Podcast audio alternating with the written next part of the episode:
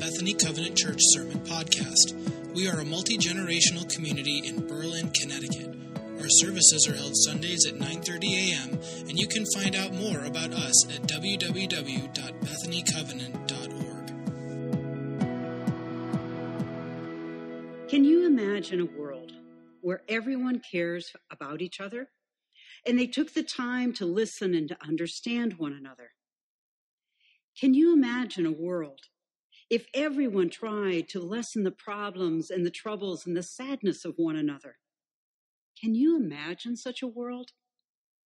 All too sadly, we continually witness violence playing out before our eyes, and all too sadly, in many places of employment as well as living places, it is unsafe. It is a place of hostility, hatred, even abuse. All too sadly, when someone disagrees with another or, in our way of thinking or something we said or even something we did, or maybe it's our values. The first response is that of attack, physically or verbally. And we see this being played out for us daily on the screen in our living room.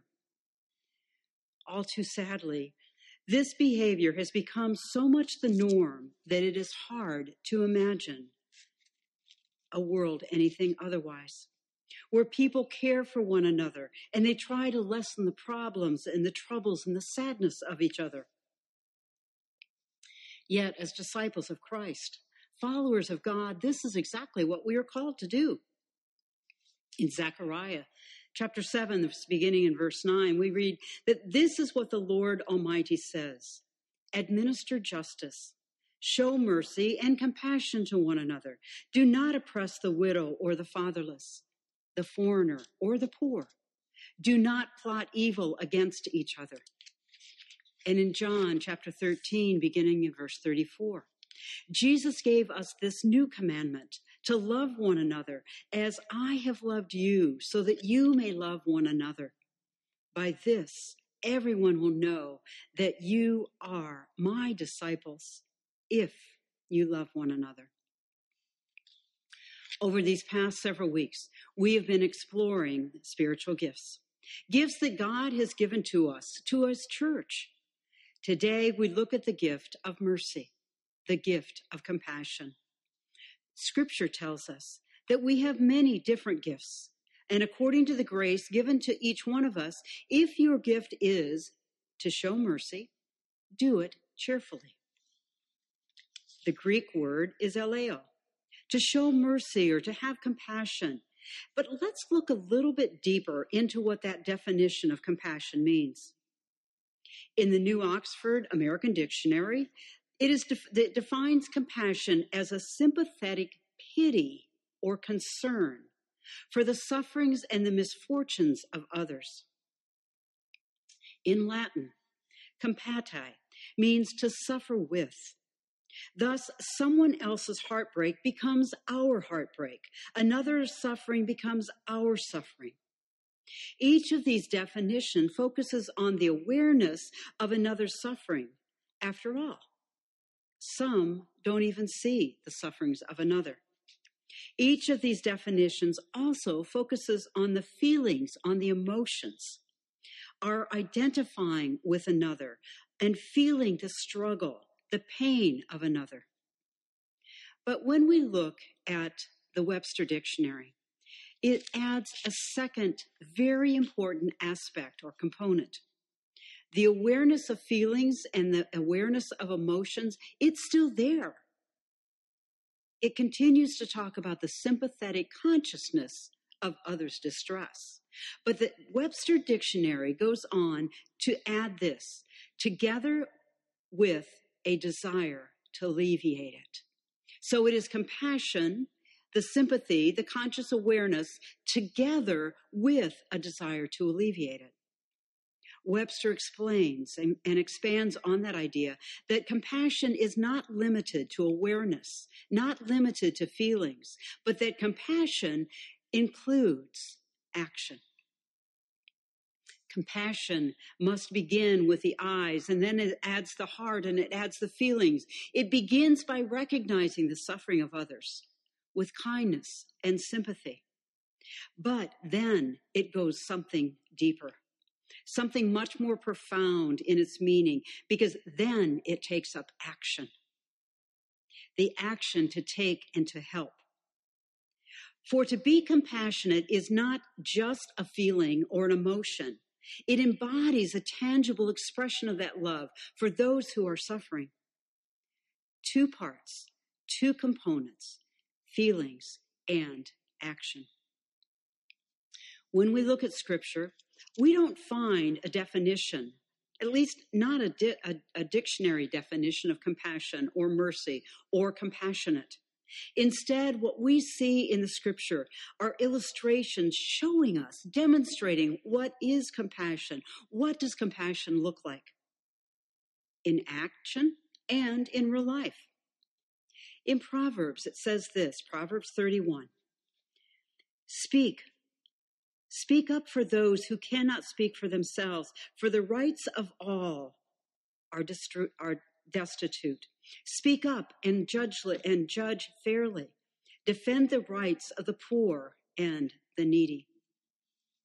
And in John, First John, excuse me, the First John chapter three, beginning in verse eighteen, dear little children, let us not love with words or tongue, but with action and in truth. There are countless examples of compassion being played out for us in Scripture. Today, we're going to take a look at just a couple. Because after all, a picture is worth a thousand words. The passages for each are going to be provided for you. And perhaps you will identify with one passage more than another, and that's okay. I encourage you this week to spend time with one or two or three or all of them. Read them. Go, they will go more in depth than what we can today, and I challenge you, encourage you to do the same. What does the passage say to you about being compassionate? The first one we look at is the story about the Good Samaritan found in the 10th Gospel, 10th chapter of Luke. It tells of a man who was robbed, beaten, and left for dead along the side of a road, while numerous other people individuals walked by him. They were from all walks of life, but they kept on walking. If they felt anything, they didn't say it, they didn't do it. If they, they showed no compassion or mercy for this man until the most unlikely of individuals came along, a Samaritan. Not only did he feel compassion for the wounded man, he acted on it. He sacrificed time and money for the care of this stranger. The Samaritan alone was the compassionate man. A second story, an illustration. The story of the prodigal son, also found in Luke, this time in chapter 15. Here, a father has two sons, and he has a very prosperous farm or ranch. Now, the younger son wanted to explore the world, to get out and to see what was out there, to experience life beyond the confines of his hometown. So the younger son goes to the father, demands that he give him his inheritance, give him the money so that I can go and have an adventure. Fast forward, things don't go quite the way that this young man thought they were going to. He is starving. He is homeless. He is penniless. He is humiliated. The young man crawls back home and hopes, hopes to be hired as the lowest of servants on his father's farm. The father is filled with compassion, not just because he sees the son that is far off, the wayward son, but the father has been waiting for him the whole time. The compassionate father opens up his arms, welcomes his son home, and throws him a party. Our third story and illustration is about Joseph and his brothers. This one is in the, in the Old Testament. It begins in Genesis 37 and it goes until 45. It's a little bit longer. There are several different acts to this story, of course. You may remember the musical about Joseph in the Technicolor Dreamcoat, the very same Joseph. That is our Joseph of the story. Now, here is a flat, fast flyover. Joseph was the baby of the family. He was the 11th son of Jacob, and he was the favorite. The story is filled with intrigue and drama and jealousy, and oh, is there dysfunction in this family? You can't make this kind of stuff up. We won't go into it all here today, but I do encourage you read those chapters. Take some time and do it. Read the whole story about Joseph. It's only about 10 pages in your Bible. It's worth the reading and it's not going to take you that long. Now, back to the overview. Joseph is now 17. His brothers have had it up to here with that little kid. They are fed up with him. They throw, pick him up, throw him down a well, and leave him to die. Fast forward a little bit more, and here's a spoiler alert Joseph is rescued. He is sold into slavery. He ends up in Pharaoh's palace. He rises to a position of power. Fast forward one more time. Now, this time, there is now a famine back in his homeland. And now his brothers are starving.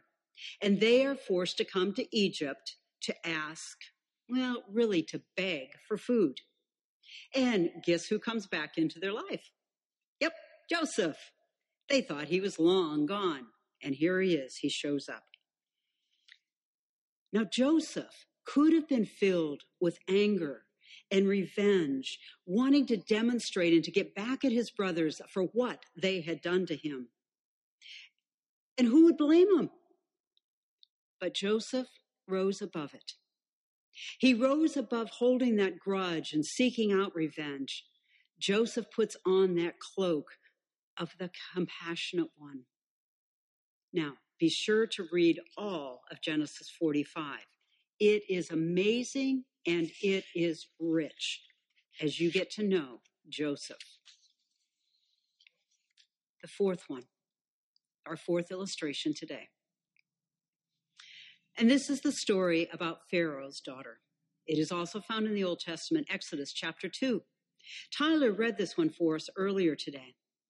And as we look at this story, notice how clearly the two parts of compassion, the feelings and the actions, are intertwined and played out together. The princess comes down to the water's edge to bathe and she sees a basket. She notices it and then she opens it and she sees the baby. Now he's crying and she felt sorry for him. This is the feeling piece, the emotion.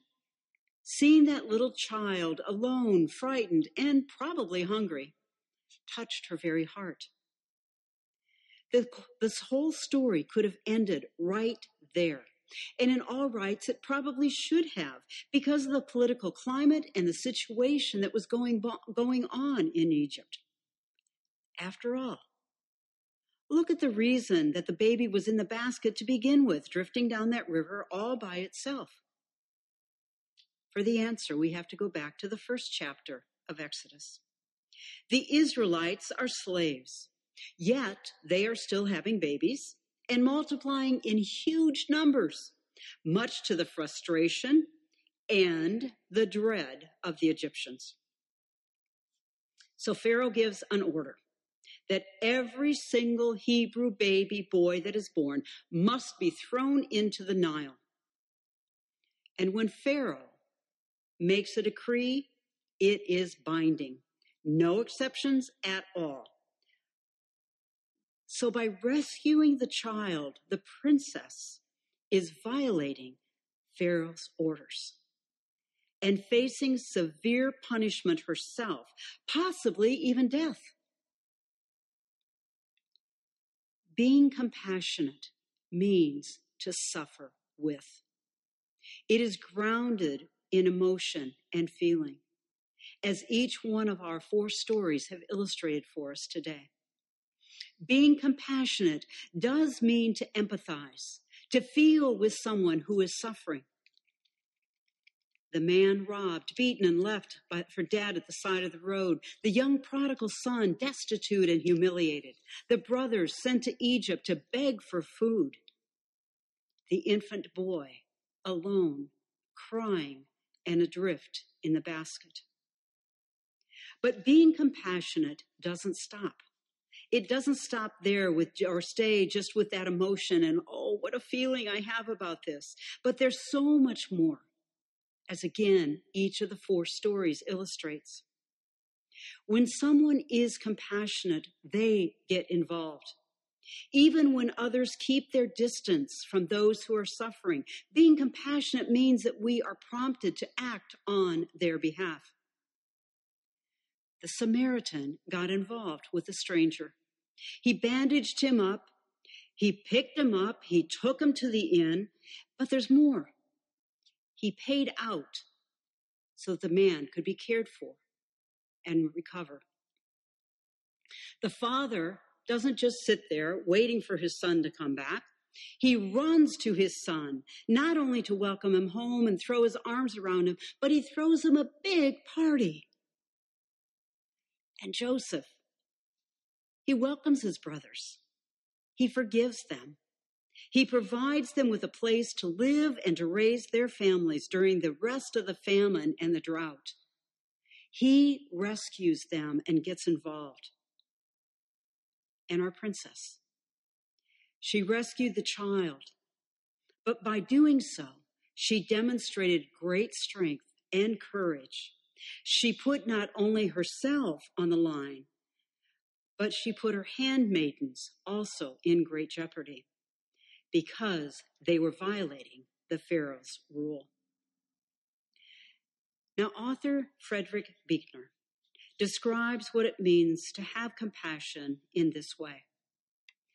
Compassion is sometimes the fatal capacity for feeling what it is like to live inside someone else's skin.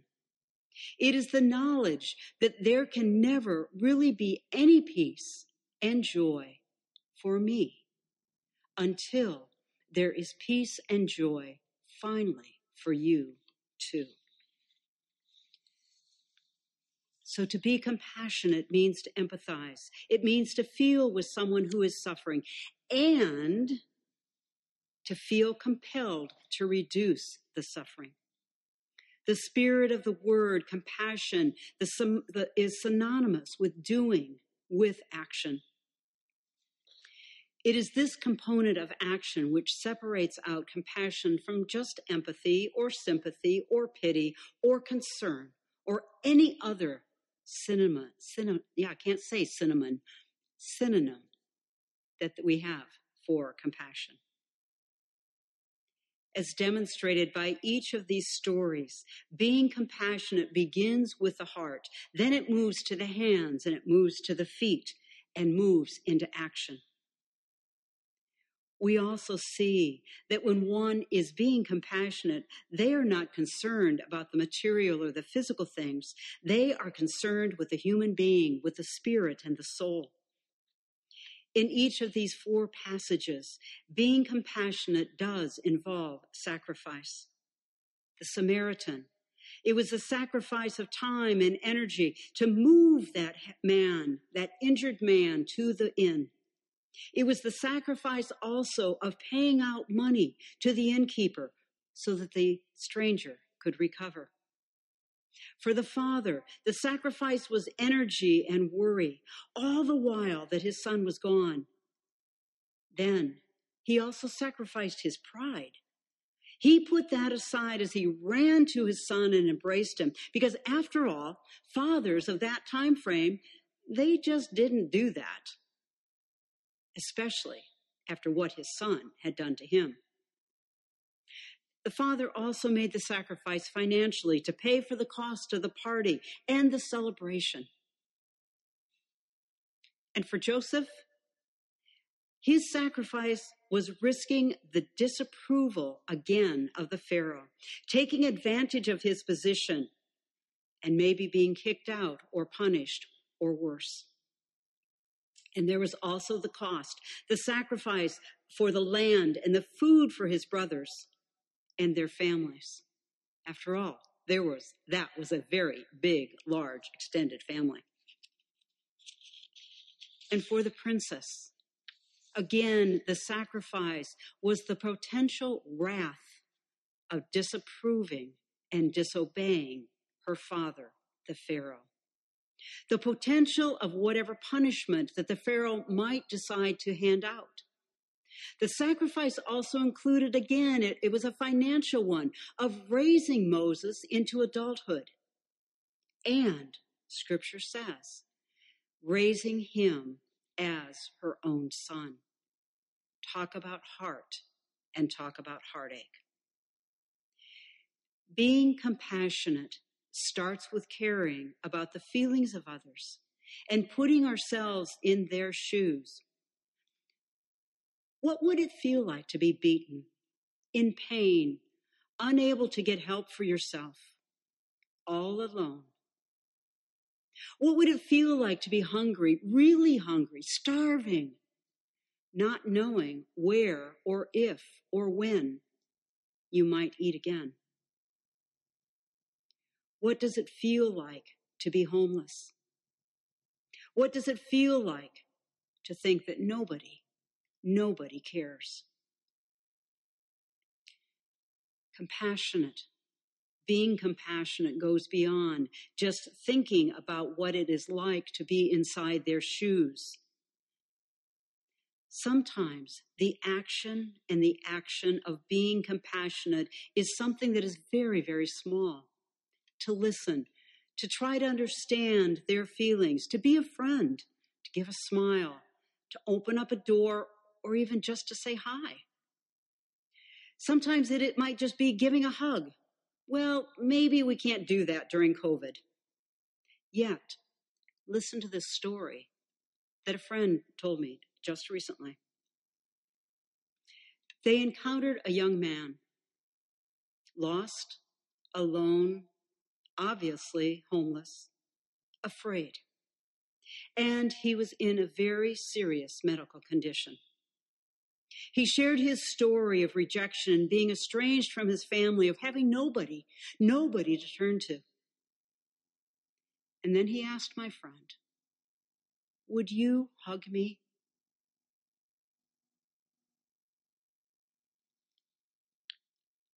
Sometimes the action of being compassionate can be something very small, such as a hug. Sometimes it takes the courage to step outside of ourselves to identify with those who are hurting, even when nobody else does. Sometimes compassionate might be and might include, might be including others in our circle of friends, or standing up for somebody that is being bullied and being bullied isn't just on the playground. Sometimes being compassionate might be getting help for someone or helping them with a problem or being a friend to somebody who is lonely. We continue to see examples of people stepping up to be compassionate here at Bethany. As they donate food to the food pantry and they work on the food, uh, work to organize food drives, compassion in action, helping to alleviate the suffering and the hunger of others. We see people standing up and rising up to be compassionate as they are making and taking meals to others, as they are caring for those who have lost jobs, as they are reaching out to those that have lost loved ones, as they are reaching out to those who perhaps have lost hope that we will ever get back to normal again. When we take time to listen, to understand someone else, to care for them, amazing things can begin to happen. People get along better. We bring people together.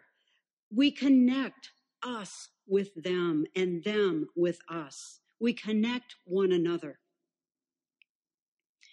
Giving something of ourselves to help another person being compassionate not only helps the others to feel good, but it is amazing how it helps us feel good too.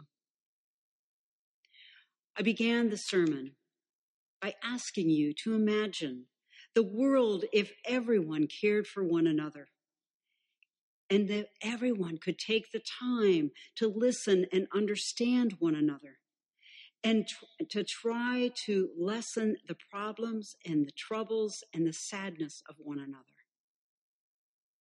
But imagining that is just the very first step. It's one thing to see something that needs to be done. It's one thing even to say that I do care. Remember in the Good Samaritan illustration and story, how many people saw the man that was beaten on the side of the road and then they walked on by, even stepping to the other side of the road? They saw him, but they did nothing. Only one person, one person stopped to help, but that's all it took. The challenge for us, the challenge that is before us today, is to follow Christ's example, to be compassionate with one another and those that are around us. Yes, the poor, the lonely, the oppressed. Yes, the people that just need help. Individuals who need to be seen or heard or valued. Even if and when their views are different than our own. Our challenge is to be compassionate with one another when we are compassionate, we are part of God's plan to make the world a better place. And so, our challenge, my friends, today, tomorrow, and each day is to think about how can you start caring for others? How can I start caring for others? How can I make somebody feel better today? How can I be a friend to another? Scriptures tell us that each of us should use the gifts that God has given to us to serve one another as faithful stewards of God's grace in its various forms. God has given us the gift of compassion. For some, it comes more easily than others some. It needs to be cultivated. God gave us the gifts so that we might use them, not to hoard them, not to hold on to them, but to use them. Then watch, just watch how compassion in action changes your life, my life, and the life of others around us. Pray with me. Our gracious God, on the one hand, it should be so easy to love others, to do the kind thing, to help one another. And yet, it is so hard at times to be compassionate with others, especially when they know how to push our buttons and challenge us. Yet, you have given us these examples of being compassionate, even when betrayed, even when someone turns their back on us. Examples of being compassionate, even with our enemies. And God, when we look at you, we see, we see the ultimate of being compassionate in action. For God, you so loved the world that you gave your son to us. You saw that we needed help you cared and you loved us so much that you gave us your son. You acted to save us. Thank you. Thank you, loving and compassionate God. Help us this day to develop the gift of being compassionate and to make a difference. We pray in your name. Amen.